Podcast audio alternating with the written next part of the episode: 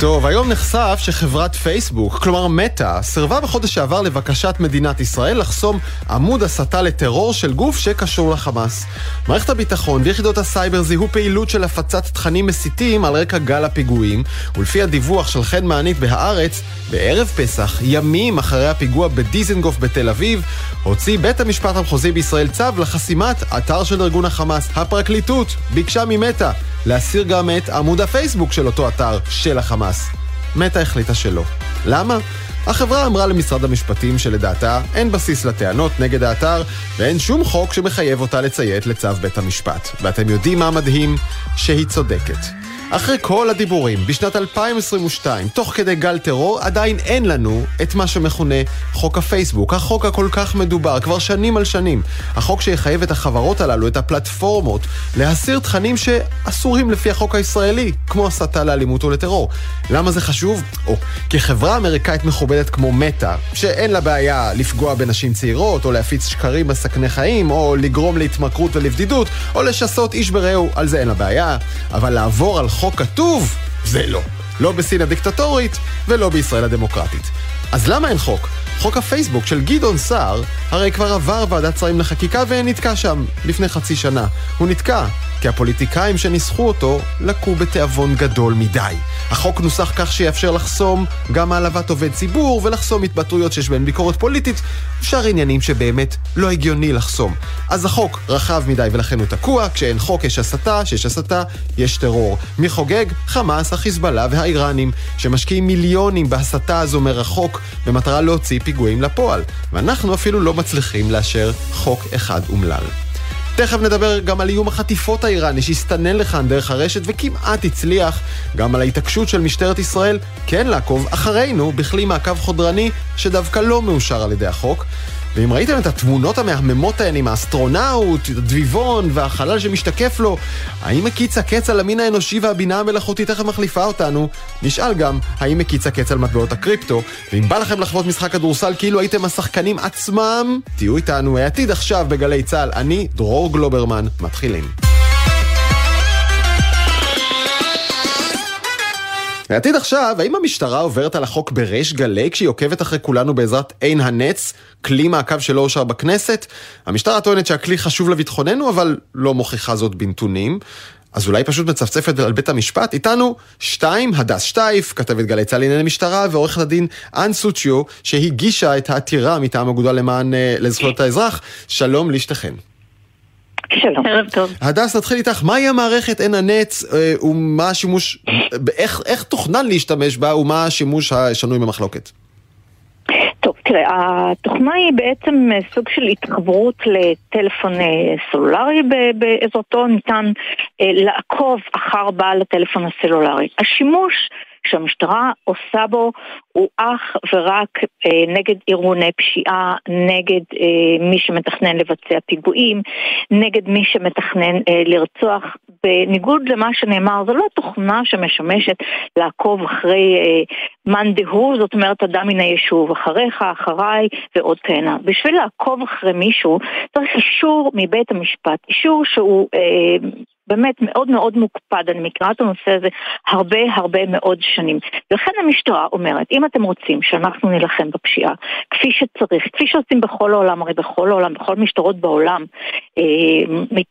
מתעסקים בתוכנות האלה ובתוכנות הרבה יותר מתוחכמות. אי אפשר היום במצב העניינים כמו שקיים להילחם בפשיעה, מה גם שארגוני הפשע הרבה יותר מתוחכמים, יש להם כלים הרבה יותר משוכללים כדי לחמוק מהמשטרה. נכון, כדי לעקוב בעצמם על המשטרה. אני חושב שאנחנו רוצים להתייחס, מעבר לכלי החדירה לטלפונים, יש גם את המערכת שמצלמת, נכון? אין הנץ, המערכת האופטית, שרואה מצלמת לוחיות זיהוי ואנשים וכולי. תראה, אני לא יכולה להיכנס לפרטים, כי מבחינת המשטרה זה חסוי, מה בדיוק עושה התוכנה הזאת, אבל אני אומרת לך, בוודאות זה שהתוכנה הזו מיועדת אך ורק לסכל פשיעה. אם אתה מסתכל למשל על מה שנחשף בימים האחרונים, כמו למשל סיכול של רצח בכפר סבא, שרק היום פורסם שתפסו 4 אנשים שהיו בדרך מארגון פשיעה, לחסל מישהו מארגון פשיעה אחר, למשל. או איך אתה חושב בדיוק תופסים את כל אותם מי שמתכנן לבצע פיגועים, כאילו מה? זה מגיע מאיפה? אם אין לך את התוכנה המשוכללת הזאת, או זאת ואחרים, שכולם משתמשים בה בכל העולם, אתה לא יכול לסכל את זה, ואז ברגע שלא מסכלים ומבצעים פיגועים, ויש רצח ברחובות, מה אומר הציבור? המשטרה לא עושה כלום. נכון. אוקיי, אז אם רוצים שהמשטרה תעשה משהו, אז תנו לה את הכלים לבצע את העבודה שלה כפי שאפשר. אז אני רוצה לפנות לעורכת הדין סוציו, על מה בעצם אתרתם? אז אנחנו אתרנו כבר לפני 1.5 שנה על מערכת עין-הנט שפועלת בעצם כבר 7 שנים לפחות בלי הסדרה בחוק, ומה שאנחנו אומרים זה, אנחנו לא אומרים אל תשתמשו במערכות מעקב מתוחכמות, ממש לא, אנחנו אומרים מי שצריך להחליט בעניין הזה זו הכנסת, המחוקק. המחוקק צריך לתת למשטרה את הסמכות להשתמש במערכת הזאת. המשטרה לא יכולה לעשות מה שבא לה ולהתחיל להשתמש ולעקוב אחרי כולנו, כן? המצלמות האלה, מאות מצלמות שפרוסות בכבישי הארץ, מצלמות ומפענחות את לוחיות הרישוי של כלי הרכב, ובצורה כזאת בעצם המשטרה יודעת בדיוק איפה אני ואתה נמצאים בכל רגע נתון בכביש. רגע, אלה אותן מצלמות מהירות או שזה משהו אחר לגמרי? לא, זה משהו אחר. את מדברת על מצלמות מהירות. אנחנו מדברים על 2 דברים שונים. לא. אני לא יודעת איפה הנתון שלך. מצלמות עין-הנט. אני מדברת על מצלמות עין-הנט שהן... לא, אז אני חושבת שקצת טועה ומתבלבלת. או אני מתבלבלת או את מתבלבלת. עיני המצלמות שיש בדרכים זה מצלמות של משטרת התנועה שנמצאות בכל מקום. אז בואי נעשה סדר, כי זה ממש לא נכון, ויש על זה מכרזים, יש על זה הרבה מאוד כתיבה. מדובר במצלמות, מאוד מצלמות מיוחדות, הן לא מצלמות התנועה א5 של מערך התנועה, ממש לא, אלא מצלמות שפרוסות ברחבי הארץ ואוספות מודיעין על כולנו, על כל מי שעובר בכביש, בעצם מצלמות את לוחית הרישוי וגם את מי שנמצא בתוך הרכב, אוספות את זה לתוך מאגר מידע, ואז משתמשות במידע הזה גם בזמן הווה וגם לצורך בחינת פשיעה וחקירת פשעים בעבר, וממש לא רק על טרור ופשעים חמורים, גם על גנבת רכבים, זה כלי שמשתמשים בו הרבה מאוד למציאת גנבי רכבים, ומה שאנחנו אומרים זה בגלל הפגיעה הכל כך מובהקת פה בפרטיות, זה כמו שידביקו לכל אחד מאיתנו GPS לרכב, והמשטרה תדע בכל רגע נתון איפה אנחנו מסתובבים, בגלל הפגיעה הקשה הזאת בפרטיות צריך להסדיר את זה בחוק, שהמחוקק יגיד מה מותר ומה אסור, בדיוק כמו חוק נתוני תקשורת. אבל תגידי, עורכת הדין סוציו, למה זה כל כך חשוב החקיקה? לא, בסוף אומרת המשטרה, אנחנו מצלמים במרחב הציבורי, לא נכנסנו עלייך הביתה לסלון וצילנו, צילנו ברחוב איפה שלכל אחד מותר לצלם, ויותר מזה אני לא יודע מה, על כל סוג מערכת צריכה המשטרה הלכת לכנסת ולבקש רשות, אם קנינו סוג חדש של אקדח אז צריך גם את זה לרשות?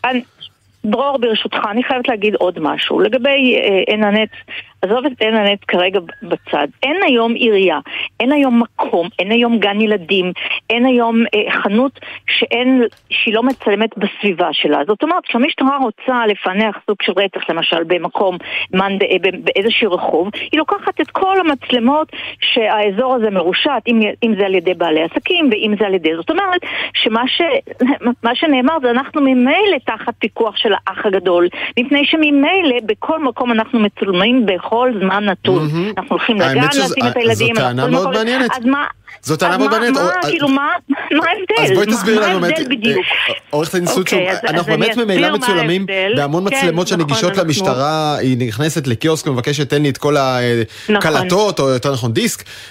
מה באמת ההבדל? כן. אז קודם כל יש הבדל עצום בין בן אדם פרטי ששם מצלמה והמשטרה יכולה לבוא ולבקש בצו בדרך כלל כן לקבל את החומר, לבין מצלמות שהמשטרה מציבה במרחב הציבורי ובולשת באמצעותם אחרינו. עכשיו יש כאן בדיוק היפוך מוחלט של חזקת החפות. המשטרה לא אמורה לפגוע בזכויות שלי או לבלוש אחריי אם לא עשיתי משהו שמצדיק את זה. המערכת הזאת אוספת את הנתונים של כל הנהגים בלי שום חשד, בגלל הפוטנציאל העתידי שאולי בעתיד יתברר שאני הייתי מעורבת בעבירה מסוימת. עכשיו, אתם שואלים למה צריך בכלל שהמחוקק יתערב פה? בדיוק בגלל שאנחנו לא מוכנים שהמשטרה תחליט בעצמה באיזה עבירות היא פועלת. אולי גם צריך להשתמש במערכת הזאת כדי לבדוק מי הגיע להפגנה שהפכה להתקהלות אסורה. למה לא? זאת אומרת, למה לא להשתמש בזה גם לגבי הרחקת אוהדים אלימים מבתי כדורגל? אבל ממילא אבל ממילא במקום הפגנה, בכל מקום, אם זה בהבימה ואם זה בכיכר המדינה, יש מצלמות מסביב, באמת, אבל למרבה המזל עדיין אין מצלמות ריבוי פנים במדינת ישראל, ואלה בדיוק מצלמות שעושות את זה. רגע, מצלמות אלה נעץ מסוגלות לזהות לא רק לוחיות זיהוי רישוי, אלא גם פנים? לא, הן לא מזהות פנים, אבל ברגע שהן מזהות את לוחות הרישוי ומפענחות אותה, הן יודעות איפה אני הייתי, איפה אני הנהג הייתי, ולא איפה רגע, אבל האם את חושבת שלמשטרת ישראל יש עודף כוח אדם שאין לה מה לעשות אלא להתחיל לנתח כל מי שעובר ברחוב? נניח לשיטתך יש את מצלמות הנט בכל מקום, אני לא יודעת, אבל נניח, את חושבת שלשיטתך זה מה שהם יעשו? הרי זה בלתי אפשר, אין להם כוח אדם להתמודד עם מה שיש להם, וממילא הרי יש בדרכים גם את המצלמות של משטרת התנועה שממילא הם מצלמות וממילא הם יודעות בדיוק מתי היית ואם עברת עבירת תנועה ואם חלפת. מה ההבדל? הדס שטייף, אם תרשי לי לקחת את השאלה שלך אפילו לעוד יותר קיצוני, באיזה אופן עורכת אינסוצ'ו יכולה המערכת הזאת לשמש לרעתי באופן לא הוגן? כלומר, מתי אני עלול להיפגע ממנה על אף שלא עברתי על החוק, אם בכלל? אז כאמור, כדי שמערכת מסוימת שהמשטרה תשתמש בה בצורה הוגנת, המחוקק צריך לקבוע מתי ואיפה מותר להשתמש בה. לא, אני רוצה, תוכלי לתאר לי סיטואציה שבה אני מפסיד, שבה אני נפגע דרמטית על אף שלא עשיתי דבר רע? אז לדוגמה, אם אתה הלכת להפגנה, כן, והמשטרה רוצה לדעת מי היה באותה הפגנה, כדי לבדוק מי היה אולי בהפגנות קודמות, ואולי פעם הוא כן היה, הוא אשם באיזושהי עבירה שקשורה להתקהלות אסורה, ואז היא אוספת את הנתונים של כל מי שהיה בהפגנה הזאת. ואני חושבת שעצם העובדה... אבל היא לא צריכה את המצלמות, היא לא צריכה את המצלמות. רגע, אבל הדס, תני לי לסיים. עצם העובדה שהאדם יודע שבכל רגע נתון, כשהוא נמצא בכביש, המשטרה עוקבת או יכולה לעקוב אחריו, מספיק בזה, מספיק העובדה הזאת, כדי לשנות את ההתנהגות שלנו, כדי להפוך אותנו למי שנמצא במעקב קבוע, במדינה דמוקרטית. תשמעו, אנחנו מאוד מאוד שונים בעניין הזה ממדינות אחרות שהסדירו את העניין הזה בחוק. בצרפת כתוב מפורשות בחוק כמה זמן מותר להחזיק את הצילומים של אין הנץ. בישראל כלום. אין לנו מושג, לא מסתובב. בואו נסכים, היות שזמננו תם, בואו נסכים על עניין אחד, כשבית המשפט מבקש מהמשטרה לנמק, נכון? היא צריכה להציית לבית המשפט ולא להתווכח איתו. זה גם רצוי. לפחות על הקו הזה הסכמנו. הדס שטייף, עורכת דין אז סוצ'יות, תודה רבה לשתכן, ואנחנו נמשיך לעקוב. תודה רבה. תודה.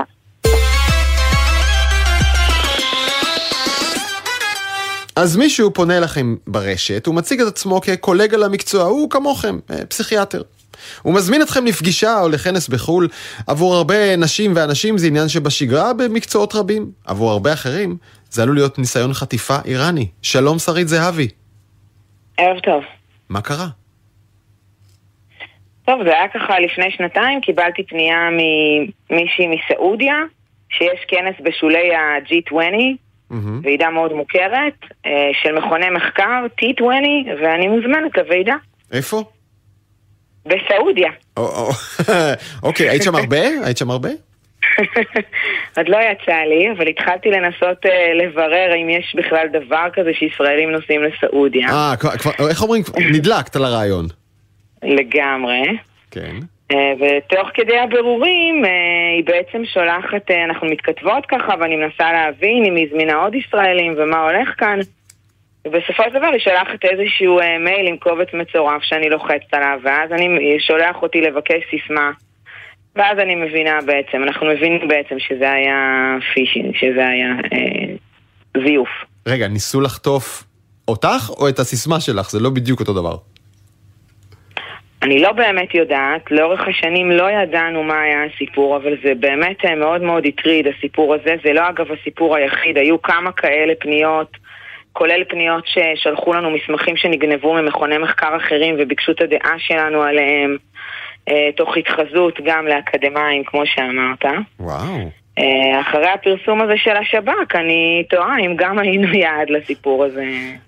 אז אולי זה קשור לעובדה הפעוטה שאת סגן אלוף במילואים ומנהלת את מרכז אלמה שמתמחה באתגרי הביטחון בגבול הצפון? תראה, מרכז אלמה בשנתיים האחרונות הצבן לא מעט, גם את חיזבאללה וגם את האיראנים. חשפנו מידע אקסקלוסיבי שהוא לא רגיל שחושפים עליו. יכול להיות שהצבנו אותם קצת. ובדיעבד אני מבין, את אומרת לעצמך מה? ניצלתי או מגנבת הג'ימייל שלי או מזה שהיו גונבים אותך בעצמך כולך? בדיעבד אני אומרת שבאמת צריך להיות יותר זהירים ולבקש שיחת זום. ברגע שמבקשים שיחת זום הם נעלמים. אוקיי, שיחת זום עם המזמינים. ניסית למשוך בחוטים ולהגיע אליה חזרה, לקשור איתה קצת שיחה, לתהות על קנקנה? ניסיתי להגיע לתמות האמיתית, יש כזאת, שבאמת מארגנת כנס כזה, שיש כזה. אוקיי. וכתבתי להם שהשתמשו בזהות שלהם, הם לא ענו לי. בכל התקיפות עשינו את זה. מה זאת כל התקיפות? זו הייתה תקיפה אחת מיני רבות, מה שסיפרת לי עכשיו? היו איזה 5 מקרים כאלה, אמרתי לך שהשתמשו בזהויות של אקדמיים, פעם ממכון מחקר אמריקאי, אטלנטי קונסול, פעם מ-INSF, מהדמות של ידלין, היו של ראש אמן לשעבר, כן, היו כמה מקרים. אוקיי, אז איתנו גם על הקו, עזרא סער, לשעבר בכיר בשב"כ, שלום, ערב טוב. ערב טוב, דרור. אתה מכיר עוד מקרים כאלה? כן, יש מקרים שפחות או יותר עונים לסיפור של שרית. כן, לדפוס הזה. ומה בעצם מנסים להשיג?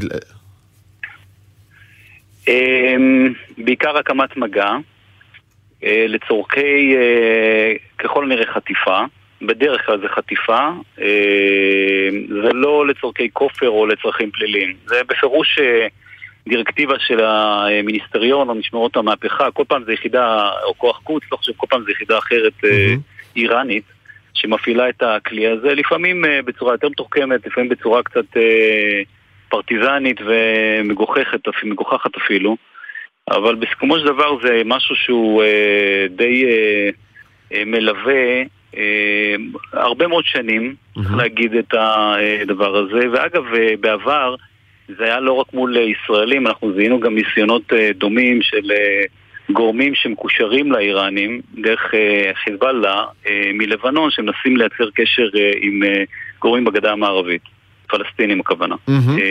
אבל כן, זה הדפוס, זה דפוס שהוא מוכר, שהוא פועל בצורה שיטתית. יש להם אנשים לא פחות מתוחכמים בצד שלהם שיודעים להפעיל פרופילים כאלה.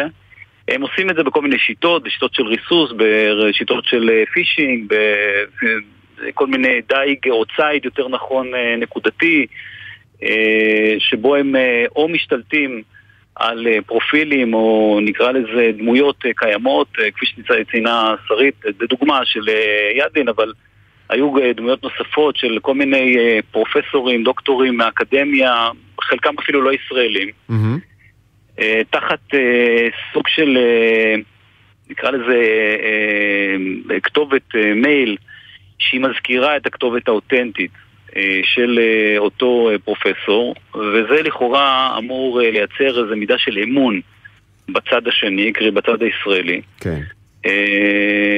וצריך פה באמת להיות מודעים קודם כל לשיטה, לדרך, ושנית לחקור כפי שעשתה שרית ולחפור קצת יותר לעומק. אגב, אני לא הייתי ממליץ לעלות בשיחות זום, כי לפעמים גם בשיחת זום אפשר לייצר הרבה מאוד מטעיות. אבל אתה יודע, תכף נצרף גם את רם לוי, מנכ"ל ומייסד קונפידס, ונדבר על איך נמנעים או איך נזהרים, אבל השאלה היא, האם האיום הזה מרחף רק מעל אנשי ביטחון, כמו סגן אלוף שרית זהבי, או גם על אנשי מקצוע אחרים, או בכלל ישראלים, שעשויים להיות יעד מעניין לחטיפה על ידי ארגוני טרור? תראה, נהוג לומר שלאנשי ביטחון אין דם כחול, אבל לעומת הריגול, ונקרא לזה הערך שיש לכאורה בוודאי לאנשי מודיעין או אנשים שהם בכירים לשעבר במערכת המודיעין או במערכת הצבאית, יש תג מחיר שהוא גבוה יותר בצד השני, והוא מייצר איום אחר או איום שונה. מן הסתם אנשים שהם בכירי מערכת לשעבר גם עוצרים בתוכה מידע שהוא יכול לבעל ערך. אגב, חוץ מהדבר היחיד שאני יכול לחשוב עליו זה פרשת אלחנן טננבוים, שבמידה מסוימת נחטף, נכון?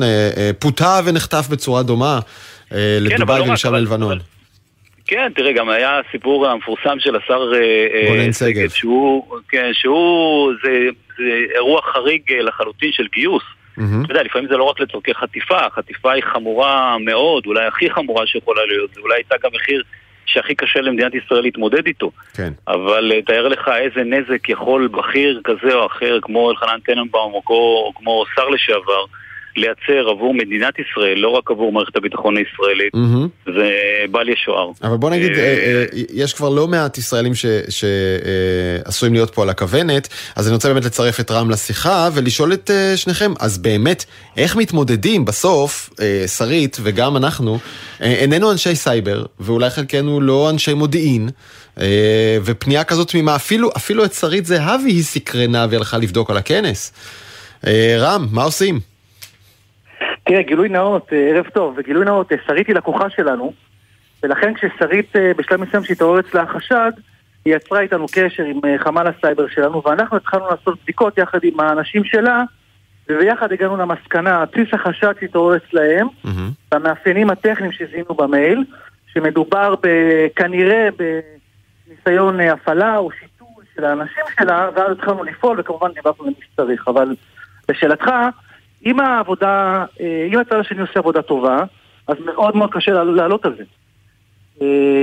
אבל עדיין יש דרכים. זאת אומרת, הדרך הראשונה היא קודם כל מודעות. אנשים צריכים לדעת שהדברים האלה קורים, והם צריכים להפעיל איזו רגישות פנימית, לדעת אם הם מיילים שמקבלים הם הגיוניים או לא הגיוניים. תשמע, זה כלי עבודה מאוד עמום מה שאמרת עכשיו. אני נמצא בקשר עם כל מיני גורמים זרים כל יום, ואתה יודע, הוא טוען שהוא פרופסור, והוא סמנכ"ל שיווק, ואני מסתכל בלינקדאין ומאמין בגדול.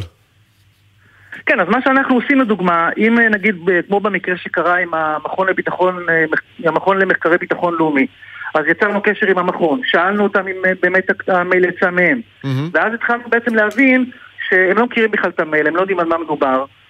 חזרנו למיילים, גילינו פתאום שהמיילים יש להם איזה אות אחת שחסרה, או שהם זיפו את הכתובת אימייל בצורה מאוד מאוד טובה. אז במקרה הזה היה לנו יחסית קל להבין שמדובר במבצע. אז תן לנו כלי עבודה, עוד כמה כלי עבודה, כיצד נחשוד ונזהר מניסיונות חטיפה איראן. תראה, הדבר הטריוויאלי הראשון הוא לדבר עם מי ששלח אליך את המייל. אם אמא שלי שולחת לי מייל ואומר לי, תפתח תחוף את הקובץ, אז אני תמיד יכול להרים לטלפון ולשאול את האמא, תגיד לי, זה באמת הגיע ממך? ותגיד לי כן או לא. הדבר השני זה לנסות לאתר מזהים חשודים. זאת אומרת, אם המייל, נגיד, אמור להגיע מהמכון למחקרי ביטחון לאומי, אז צריכה להופיע כתובת אימייל שמשויכת למכון למחקרי ביטחון לאומי. אם לא מופיע כתובת אימייל כזאת ומופיע כתובת אימייל פרטית, זה סימן מחשיד ראשון. נכון. הדבר הנוסף זה בגוף המייל. אנחנו נגיד ראינו בתכתובת עצמה, אלופים במיל, הם כותבים את התואר שלהם ממש, אלוף במיל ככה וככה. אם הם כותבים את זה בצורה שהיא שונה, אנחנו כבר מבינים שכנראה מישהו שהוא לא אלוף במיל כתב את זה, או שהוא לא ישראלי. זאת אומרת, אתה יכול לראות איך השפה שמישהו לא ישראלי כתב את האימייל הזה, אז זה עוד דרך לדעת. והדבר הנוסף זה הקריאה לפעולה. אם אנחנו נגיד מתבקשים לפתוח קובץ או להוריד קובץ, זה נראה משהו שהוא קשוד. אם פתאום אנחנו מקבלים איזה לינק שאנחנו בדרך כלל לא מקבלים אותו בן אדם, זה יכול להיות חשוד. ואז כמובן צריך להתחיל תהליך של דיווח ובדיקה, ואז בבדיקה אפשר ברוב המקרים להבין אם מדובר במייל אותנטי או לא. אנחנו לא נדע תמיד מה המקור של זה, אבל נדע להגיד שזה לא בסדר. אוקיי, אז אני רוצה מאוד להודות לשלושתכם, רם לוי, עזרא סער וסגן אלוף במילואים שרית זהבי. א', טוב שאת עדיין איתנו, וב', מאחל לך שתגיעי בסוף לסעודיה, פשוט בנסיבות יותר סימפטיות.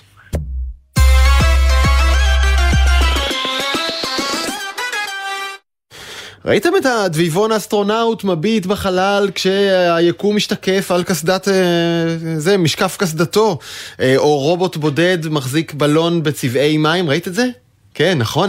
הדבר המדהים זה שבינה מלאכותית ציירה את הציורים האלה בתגובה פשוט למשפט מילולי ששוגר אליה. ציירי לי רובוט בודד מחזיק בלון על חוט בצבעי מים, והיא עושה מה שאתה רוצה, באיזה סגנון שאתה רוצה, כל צייר, מונה וגוך, מה שאתם רוצים. אם פספסתם, התמונות האלה עכשיו באינסטגרם הפרטי שלי, אבל העולם, א', התבונן בתמונות האלה בהשתאות מטורפת, וב', הפך לנורא מודאג. אולי הבינה המלאכותית כל כך חזקה, עד שהיא עומדת לבלוע את המין האנושי. שי פרח, דוקטורנט במכון ויצמן וחוקר הוראה של הבינה המלאכותית, האם הבינה המלאכותית עומדת לבלוע את המין האנושי? אז זו שאלה טובה. במובנים מסוימים היא בטוח תשנה אותה מאוד. אוקיי, אז אין לי ספק שאנחנו נצליח ב8-9 דקות הקרובות לפרק את כל זה ולהסביר הכל, ואנחנו באמת נעשה את זה, אבל אתה יודע מה, אני אשאל אותך ככה, איפה אנחנו היום, הישראלי הממוצע, איפה אנחנו פוגשים בינה מלאכותית ביום יום? אז בינה מלאכותית היום נוגעת לנו בכל מקום, מרגע שאתה מוציא את הטלפון, אתה מסתכל עליו, הוא קורא את הפנים שלך, זה בינה מלאכותית. אחרי שהוא נפתח לך... כשהוא נפתח בכלל, כן. בעצם זה שהוא נפתח לך מהפנים שלך, זה face recognition. זיהוי פנים. זה בינה... אוקיי. ואז אתה כותב איזשהו משהו בוואטסאפ, והוא עושה לך השלמה של המשפט, למה אתה חושב, מה הוא חושב שאתה הולך להגיד, זה בינה מלאכותית, זה גם כן עיבוד שפה טבעית. ואתה נכנס לפייסבוק שלך, וכל מה שאתה רואה, כל הפיד שלך, הוא למעשה בינה מלאכותית, שמנסה להבין מה יותר ידבר אליך מתוך הנתונים של מה שעשית. אתה מסתכל בנטפליקס, וההמלצות שאתה מקבל, זה גם כן בינה מלאכותית. זה קורא עיתון, אותו דבר. כל דבר שאנחנו עושים היום, כמעט כל אינטרפייס יש לך עם העולם הדיגיטלי, היום יש בו בינה מלאכותית. וכל הדברים האלה, כל הדוגמאות שאמרתי עכשיו, לא היו קיימות לפני עשור.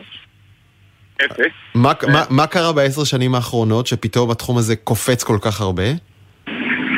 אז תראה, הנושא של בינה מלאכותית הוא כמובן לא מהעשור האחרון, הוא כבר למעשה משהו כמו 70 שנה, אבל הוא היה הרבה מאוד זמן כמשהו, או בוא נגיד איפה שהוא היה יישום מאוד חלש. מה זה 70 שנה? עשו בינה מלאכותית עם חשבונית? עם חרוזים? לא, עשו בינה מלאכותית בכל מיני צורות, בוא נגיד רמה, אתה פריצת הדרך האקדמית הראשונה, אנחנו מדברים על 1950 ומשהו. מה אתה אומר? אוקיי, אבל בוא נחזור ל10 שנים האחרונות.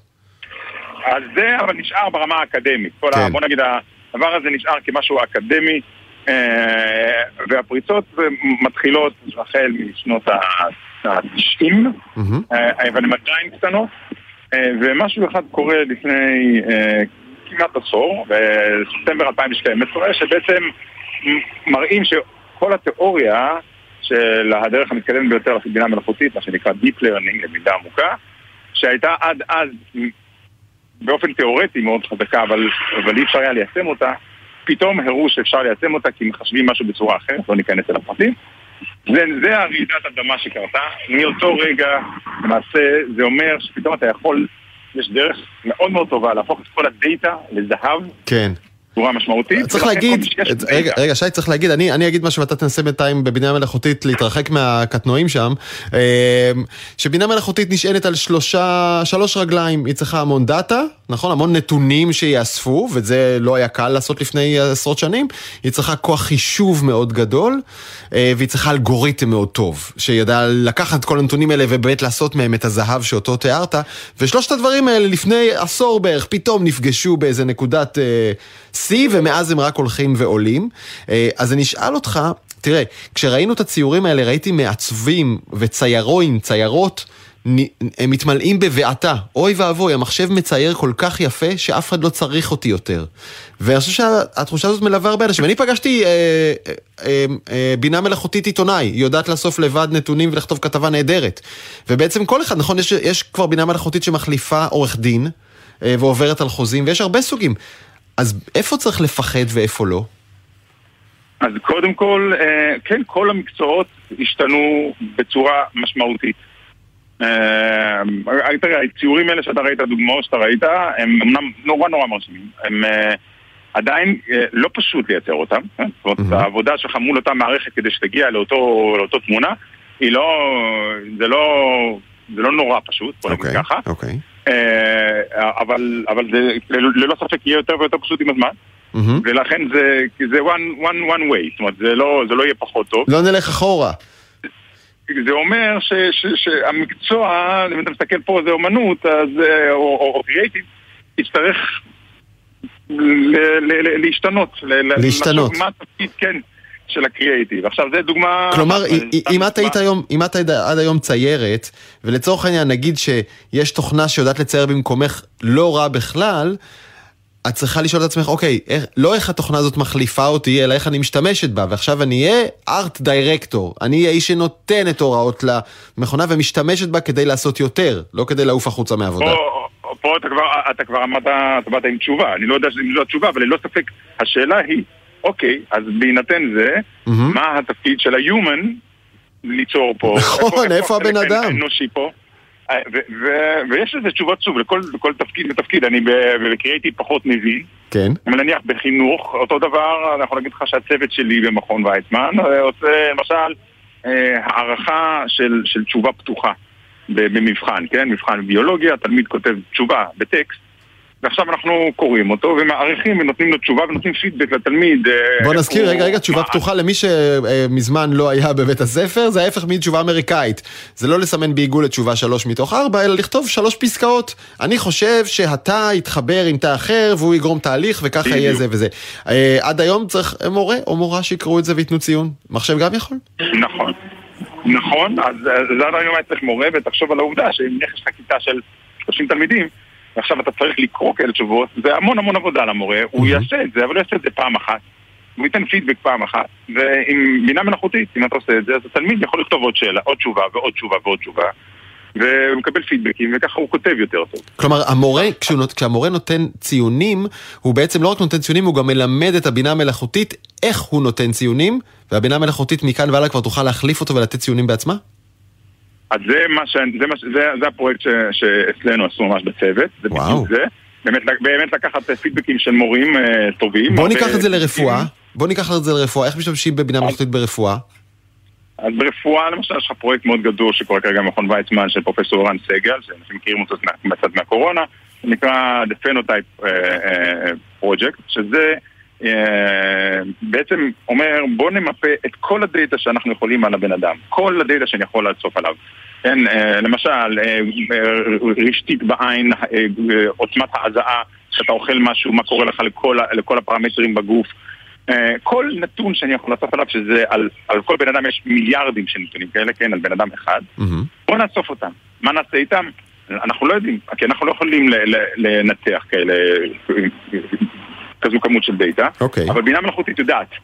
ואז עכשיו יש לי את הנתונים האלה למספיק אנשים, עכשיו אני רואה מישהו שהוא חולה סרטן, ואני יכול לראות האם עובד עליו משהו, לא עובד עליו משהו, ולראות מתוך הנתונים עליו, להבין אולי איזה עוד אנשים התרופה הזאת עוזרת להם או לא עוזרת להם. כלומר, כשאני אלך לרופא כזה, רופאה אישית, כשאני אלך לרופא שמצויד במערכת כזאת, הוא יגיד לי, שומע, אני לא נותן לך את התרופה האוטומטית שנתתי לכולם פה, אלא על בסיס הנתונים שלך, אני רואה שעל האנשים כמוך, עם DNA כמוך, עם אפיים כמו שלך, התרופה הכי טובה שעובדת היא דווקא ההיא.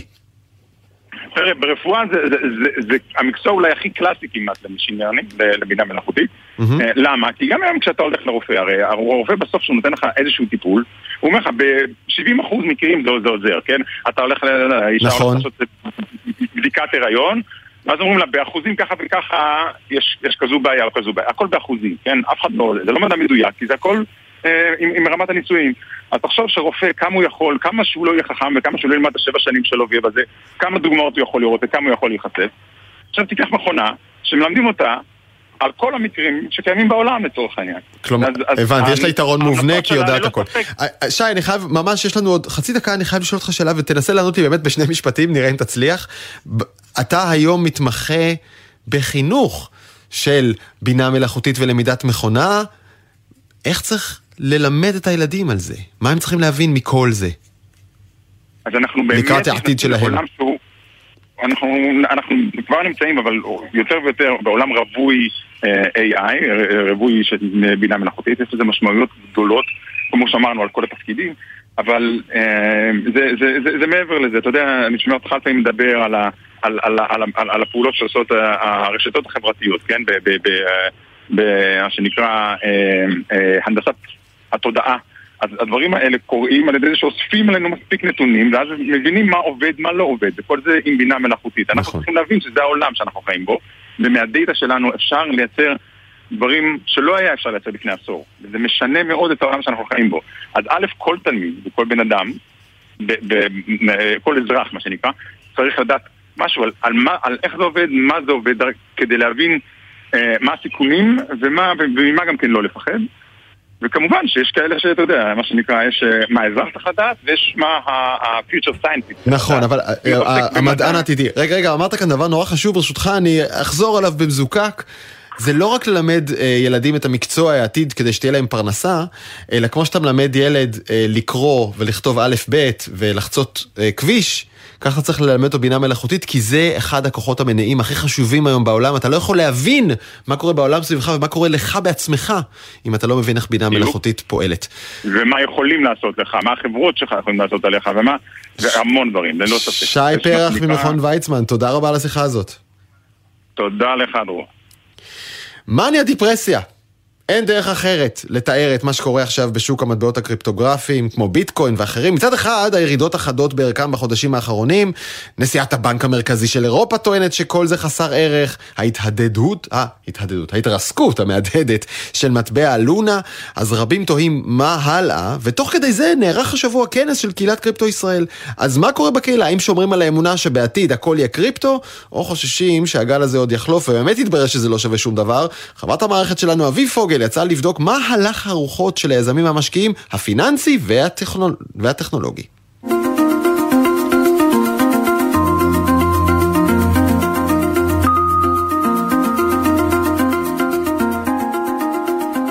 היזמים והמשקיעים הוותיקים בשוק הקריפטו התרגלו להסתובב עד לא מזמן בראש מורם, נהנים מהרווחים הגדולים שהצמיחה המהירה בענף הביאה להם. אלא שבכנס אמש אי אפשר היה להתעלם מהצלילות שאחזו בשבועות האחרונים, לא רק במניות, אלא גם בביטקוין ובמטבעות הקריפטו האחרים.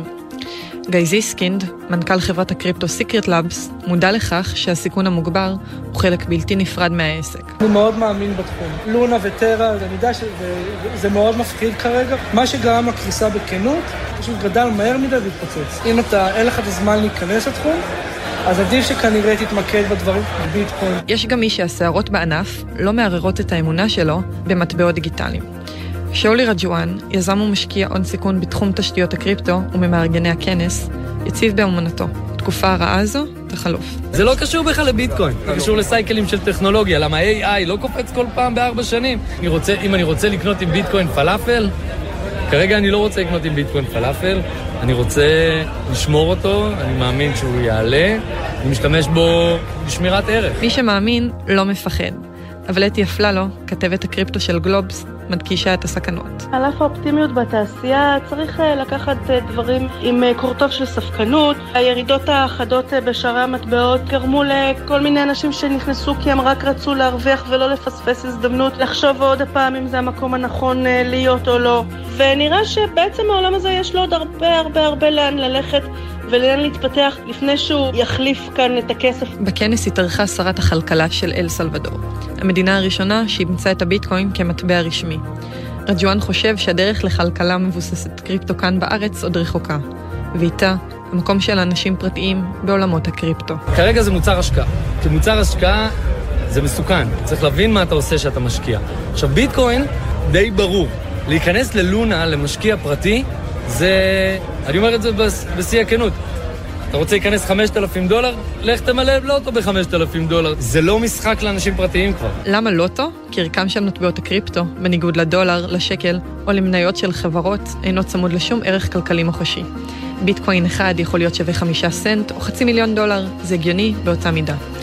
ויש מי שמצא בירידות גם צדדים חיוביים, כמו בני חקק מחברת אקטונה, שמאמין שירידות בשוק הן הזדמנות לקרב את עולם הקריפטו לקהלים חדשים. אנחנו עדיין נמצאים בשלב הראשוני של החשיפה לתחום הזה. רוב האנשים בעולם עוד לא נכנסו, לא מבינים. עכשיו, המטרה בטח ובטח בתקופה של ירידות, זה השלב רגע לעצור ולתנות דברים תשתיתיים, כדי שבפעם הבאה כבר יהיה את התשובה לאיך האדם הפשוט יכול לעשות את זה בצורה טובה יותר. יובל רועש הוא מנכ"ל ומייסד Bits of Gold, בורסת הקריפטו המוכרת בישראל.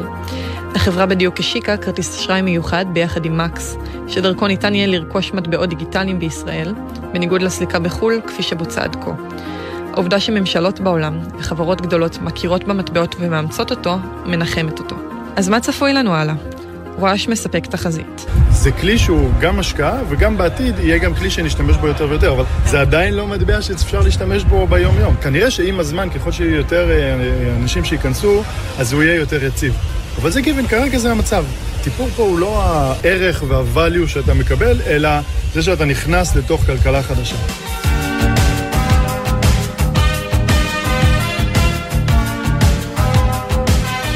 תודה לאביב. ואולי הבעיה הגדולה של הקריפטו היא שאין לו עדיין תשובה משכנעת לשאלה פשוטה של אדם פשוט, למה צריך את זה ומה עושים עם זה.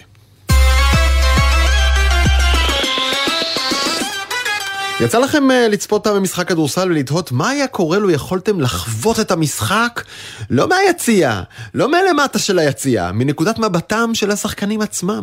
סטארט-אפ ישראלי בן פחות משנה מציע בדיוק את זה. מיינדפליי קוראים לו, הוא חתם על הסכם עם היורוליג להפצת הטכנולוגיה. ערן טל, מנכ"ל מיינדפליי, אז מה? זה יותר מרגש כשממש, אתה יודע, רצים ומזיעים על הפרקט? זה בהחלט גורם לך לחוות, להרגיש, לראות מה שבסופו של דבר השחקן, תדמיין שבסופו של דבר אתה יכול לראות מה שמסי רואה, חווה ושומע שהוא נפל להפתיע שער, מה שלברון ג'יימס רואה ושומע שהוא נותן דנק, או מה שאוציין בולט רואה וחווה שהוא חוטט את ה-100 מטר. זו תחושה אחרת לגמרי שמביא מהתחושה של ביט. אז איך עושים את זה? אז אנחנו שמים על השחקן חולצה וסט שמאוד מזכיר את הווסט GPS שגם ככה השחקן נובש. על זה יש מצלמה אינטגרטיבית, בודיקאם AI שאנחנו בנינו. אנחנו קולטים יותר ממה שצריך, ודרך שימוש ב-AI אנחנו מביימים ועורכים את התוכן ומייצרים משם קליפים מוכנים לשימוש. וואלה, כלומר, מן עריכה אוטומטית הזאת שמזהה את הרגעים הדרמטיים, את אותו דנק ואת אותה מסובבת. אני יודע שהשאלה הראשונה שלי היא מאוד פרוביזורית, זה לא מציק לשחקנים לרוץ עם מצלמה על הגוף? זה כבד כזה. זה מושך את החולצה ומתנדנד. קודם כל, אתה צודק לחלוטין שזה בהחלט היה אחד מהאתגרים הגדולים ביותר, ולקחנו המון זמן לייצר מוצר שהשחקנים אומרים שאחרי דקה הם שוכחים בכלל שזה שם. אז אנחנו נעצורים, כן? ולמה אני כצופה צריך את זה? כלומר, כי הריגוש שבלצפות בשידור טלוויזיה מטריליון מצלמות שמנותב, אתה יודע, בכל 2 שניות מצלמה אחרת, זה כבר לא מספיק, אני צריך עוד יותר? אני חושב שאם אנחנו מסתכלים היום על המכשיר שרובנו צופים בו, שזה המכשיר הנייד, טלפון, ואתה רואה נקודות קטנות רצות על המסך הקטן שלך, אתה מנסה להבין בכלל מה קורה שם. ופתאום אתה נמצא בנקודת המבט של השחקן, שהכל נראה לך קרוב, שהשחקן מולך צועק עליך, אתה מוסר לו את הכדור, אתה חווה מה שאנחנו בסופו של דבר חווים דרך העיניים שלנו. אז אנחנו קצת מחזירים את השימוש למה שבסופו של דבר תמיד היה, וזה דרך נקודת המבט שאנחנו תמיד רואים. כן, טוב, כמה מאמץ טכנולוגי בשביל לחזור למה שתמיד היה, אבל זה בשידור חי, זה בדיעבד, איך זה יעבוד? איך אני אצרוך את הקטעים האלה? בשלב ראשון אתה צורך את זה דרך הסושל, דרך היוטיוב, פייסבוק, טיק טוק, אינסטגרם. התוכן שכבר אנחנו מעלים דרך לקוחות אחרים, קבוצות וליגות, מייצר כבר עכשיו אינגייג'מנט של פי 5 עד פי 30 יותר מהתוכן הרגיל שצופים בו. זה כבר עובד וקיים. איפה זה עובד? עובד וקיים. יש כבר תכנים שכבר קבוצות וליגות כבר העלו את זה בתור בהתחלה, לבדוק לראות באמת כמה זה מצליח. ובזכות ההצלחה שהם ראו באמת היוצא דופן, הם מתקדמים איתנו להסכמים מסחריים הרבה יותר מהר מה שחשבנו. וואלה, כלומר זה בעצם סוג של תחרות בכלל לשידור המשחק הטלוויזיוני, כי אתה אומר אני לא שם את זה בטלוויזיה, אני שם את זה רק ברשתות החברתיות, לעוד סוג של חוויה שייחודית רק לשם ורק לקבוצה ורק לשחקן וכולי. בדיוק, ואנחנו גם מציעים לקבוצות ולליגות למכור את זה גם בתור NFT, וחלקן גם מתחילות לעשות את זה. אוקיי, תגיד מילה למי ממאזיננו שעדיין לא מיושר סביב המונח הזה, NFT? NFT זה Non-Fungible Token. זה אפשרות בסופו של דבר לקנות תוכן. עם התוכן אתה מקבל כל מיני benefits, תחשוב כמו voting rights על ההחלטה מה השיר הבא של המועדון שאתה צופה, או אחד על אחד עם השחקן שאתה אוהב. וככה אתה למעשה נהיה חבר במועדון, שלפני זה לא היית שייך. כלומר, הנה, זה עוד חיזוק של האלמנט האקסקלוסיבי, רק למחזיקי כרטיס מנוי, רק למי ששילם, רק למי שזה, כדי לחזק את הקשר בין אוהדים לקבוצה. איפה אני יכול לראות את זה אם אני רוצה ממש עכשיו? אם אתה רוצה להסתכל, אתה יכול לראות את זה לדוגמה בכל מיני אינפלואנסרס שנקרא אדוניס לדוגמה, שאלת התוכן. התוכן יצר כל אחד מהקליפים 2.5 מיליון צפיות. אתה יכול לראות את זה גם בבייר מיכן כדורצל, יש שם התוכן שאלינו. יש כמה וכמה תכנים כאלה מצורים ברשת. אוקיי. ערן טל, מנכ"ל מיידפליי, אני ברשותך מזמין את זה למכבי חיפה, בסדר? אבל זה דחוף לי אם אתה יכול. תודה רבה על זה. תודה לך.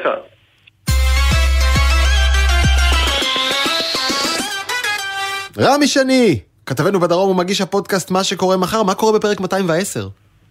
תודה, הכל טוב, אני חושב אגב שאתה והצוות שלך צריכים להיות הבונוס של NFT בכמה מקומות. אנחנו נחלק פה את הצוות הטכני למי שקונה. כן, בדיוק. מה אצלך?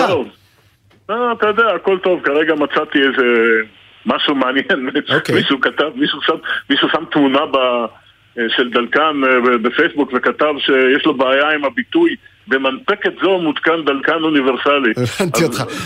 אבל בוא דבר איתנו על הפרק שלך, כי זמננו לצערי, אתה יודע. כן, קצרצר. אז ככה, איך אתה לוקח סרטן, טיפול בסרטן, מהנדס אותו נכון, והופך אותו לטיפול נגד קורונה? אז לא צריך להיבהל, כשהנגיף כבר בגוף, מערכת החיסון נכנסת למגננה. אלא מה? אם היית מסתכל עליה ככה מלמעלה, היית משוכנע שאתה רואה תמונה של מה שנקרא בעלה המונית. כי המערכת החיסון הזאת משתגעת בגובה עצום לנגיף. אז כדי להחזיר אותה לעבודת קינה, צריך קודם כל להרגיע אותה.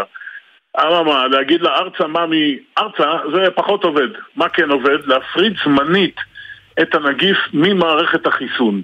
אז במרכז הרפואי איכילוב מצאו שיטה שלקוחה לתוך העניין הזה מאגף הסרטן, בעזרת מולקולה שזה מה שיודעת לעשות. פרופסור שירן שפירה חקרה את העניין חצי יובל שנים לפני שהטלף הסיני שחרר את הנגיף. בואו נשמע אותה. יש לנו מולקולה שנקראת CD24. תכונה עיקרית ותפקיד מאוד מאוד חשוב שלה, זה בעצם שהיא זאתי שמסייעת לתאים הסרטנים להתחמק ממערכת החיסון. ואז יש לנו פרויקט שאנחנו שם מנצלים מערכת שיגור שהיא מערכת טבעית ומאוד מאוד אידיאלית. מדובר על בועיות קטנות, שבעצם באופן טבעי מופרשים כמעט מכל תאי הגוף שלנו ונמצאים באמת בכל מקום. אבל אנחנו יודעים גם להנדס אותם, איך באמת נביא את זה באופן מהיר ומקומי יחסית אל הריאה. ולכן אנחנו משתמשים בנובולייזר, משאף. אז בואו נשלים את הדברים, יחסית בקלות הדברים, החומר הזה מגיע לריאה, ומשם למערכת החיסון. כשהמולקולה משחררת את החומרים שלה, אלו שגורמים למערכת החיסון להירגע, כלומר לרדת למדרון אחורי, שם המערכת הזאת, כלומר מערכת החיסון יכולה להתארגן, לצאת להתקפה, להרחיק את הנגיף מהגוף באופן מסודר ויעיל, בלי הרבה נזקים משניים. אגב, סתם לידיעה, גם החיסון לקורונה שפותח במכון מיגל, מגיע בכלל מהלול, כי המגפה די דומה, כמו שאתה מכיר, לשפעת עופות. אז נדמה לי שהקשר ברור. אז פרק 210, הספק לא רע אגב, נדמה לי, של ההסקט הזה, מה שקורה מחר. הסקט, פודקאסט 210, כבוד גדול למי שרוצה, כמובן, אצלך במה שקורה מחר. רמי שני, תודה רבה. תודה, ערב טוב לך ולכל המאזינים. ולנו יש עוד את תגובת המשטרה לאייטם שאיתו פתחנו בעניין עין הנץ, המערכת האופטית שעוקבת אחר אנשים ללא סמכויות חוקיות ברורות. אז כותבת לנו משטרת ישראל, המשטרה משתמשת במגוון אמצעים טכנולוגיים מתקדמים. השימוש בכלים הללו מתבצע בהתאם להוראות החוק ולנהלים מוקפדים ולאחר קבלת האישורים הנדרשים. נדגיש כי המשטרה מתמודדת עם פשיעה מתוחכמת ועם סכנות גדולות של שלום הציבור בהיבט פלילי ובהיבט הפחה, כלומר פעילות חבלנית, וצריך לברך על כך שהמשטרה מנצלת את הכלים הנדרשים לכך במסגרת הדין ובאופן מבוקר ומידתי. מסגרת הדין ומבוקר ומידתי זה לא בדיוק הטענה של האגודה לזכויות האזרח שעתרה לבית המשפט, אז בית המשפט יצטרך להכריע, ואנחנו נמשיך לעקוב. ועוד צפיח ממקודם, אם תרצו לראות סרטון חזה של שחקן כדורסל או כדורגל של מערכת מיינדפליי, אני אעלה את זה לאינסטגרם שלי, בואו תראו, זה ממש ממש ממש מגניב. עד כאן העתיד עכשיו, ערך אביתר נכון, הפיקו אביב פוגל ותומר ברקאי, על הביצוע הטכני מיכל כהן, בדיגיטל יולי אמיר, אני דרור גלוברמן, ואתם יכולים לשמוע אותנו מתי שבא לכם, באתר גלי צהל, או בכל פלטפורמות ההסקטים. עכשיו אני צריך מילה עברית לפלטפורמות. יש לך? יש לך משהו? מערך? זה? לא יודע. אפל פודקאסט, ספוטיפיי, איפה שתרצו, חפשו העתיד עכשיו. אני זמין להערות ולהצעות שלכם, בדרור גלוברמן בטוויטר. יאללה ביי.